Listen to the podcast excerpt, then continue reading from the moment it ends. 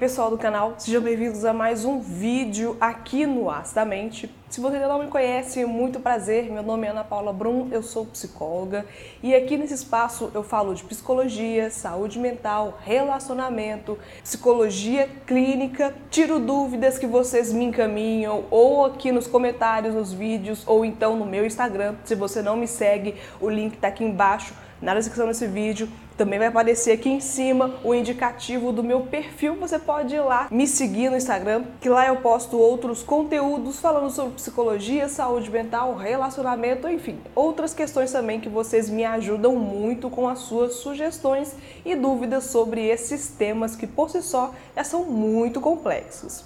Hoje eu vim falar sobre o medo de alguns pacientes em falar algumas situações que possam ser fragilizantes, que possam ser constrangedoras dentro da clínica de psicologia. Ana, o que eu devo fazer quando eu realmente não consigo falar tudo para o meu psicólogo? O que eu devo fazer quando eu não consigo me abrir totalmente para minha psicóloga, para a pessoa que está me ajudando nesse processo dentro da clínica de psicoterapia?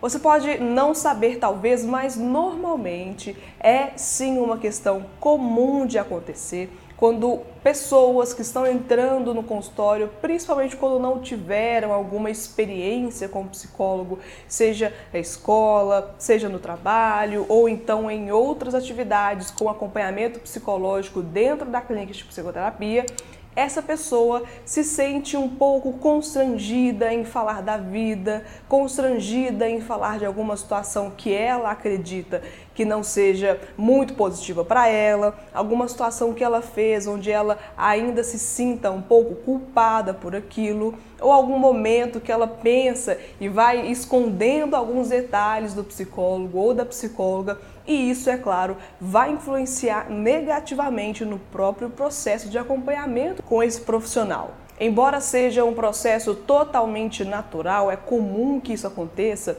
também se você for para pensar na sua vida individual. Você costuma se abrir para todo mundo? Alguém que você acabou de conhecer, você fala de intimidade? Você fala de insegurança? Muito provavelmente não. Então, dentro do consultório também existe essa proteção, é normal, é natural mas mesmo assim é importante que cada paciente tenha consciência que é importantíssimo falar sobre as questões que mais incomodam, que as questões que trazem o sofrimento, que prejudicam o seu relacionamento com outras pessoas, que prejudicam o seu desenvolvimento no trabalho ou os seus estudos, alguma questão que é prejudicada por aquele conteúdo que você não consegue trazer dentro do consultório. Então, mesmo que seja algo comum, mesmo que seja algo que vai acontecer em alguns momentos, é importante que essa relação entre paciente e psicólogo, é importante que esses dois consigam fazer esse caminho de uma forma única, compartilhando sentimentos, descrevendo situações,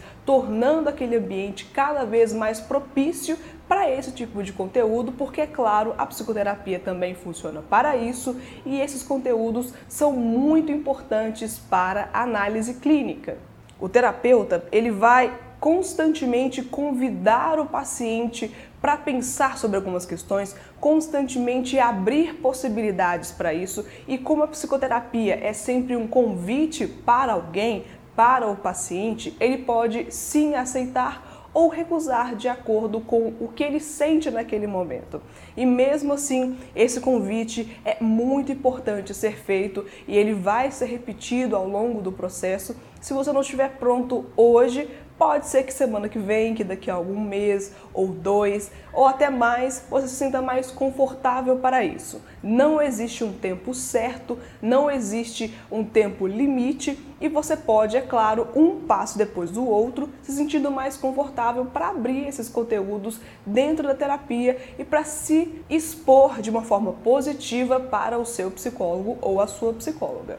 E por último, mas não menos importante, é importante também reafirmar que não é o trabalho do psicólogo fazer um julgamento, não é trabalho do psicólogo falar se aquilo é certo ou se é errado, não é nosso trabalho de forma alguma expor aquele conteúdo para outras pessoas, é sigiloso aquilo que é contado dentro do consultório do psicólogo, então pode ficar tranquilo, pelo menos da parte com relação à ética profissional e à técnica do psicólogo, não é o nosso papel intervir nisso em forma de julgamento ou te fazer sentir ainda pior por aquele conteúdo que já te faz sofrer há algum tempo. Porque o nosso trabalho é justamente te ajudar com isso.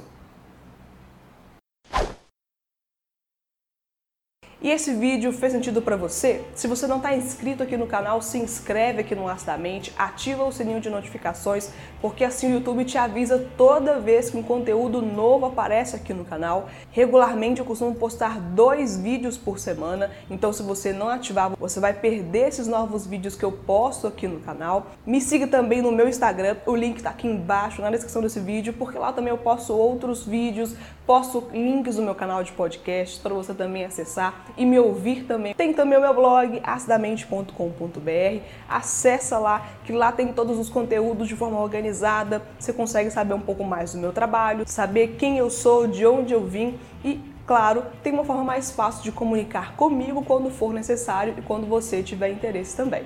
Muito obrigada por ter ficado nesse vídeo até o final e até o próximo conteúdo aqui no Astamente. Tchau, pessoal!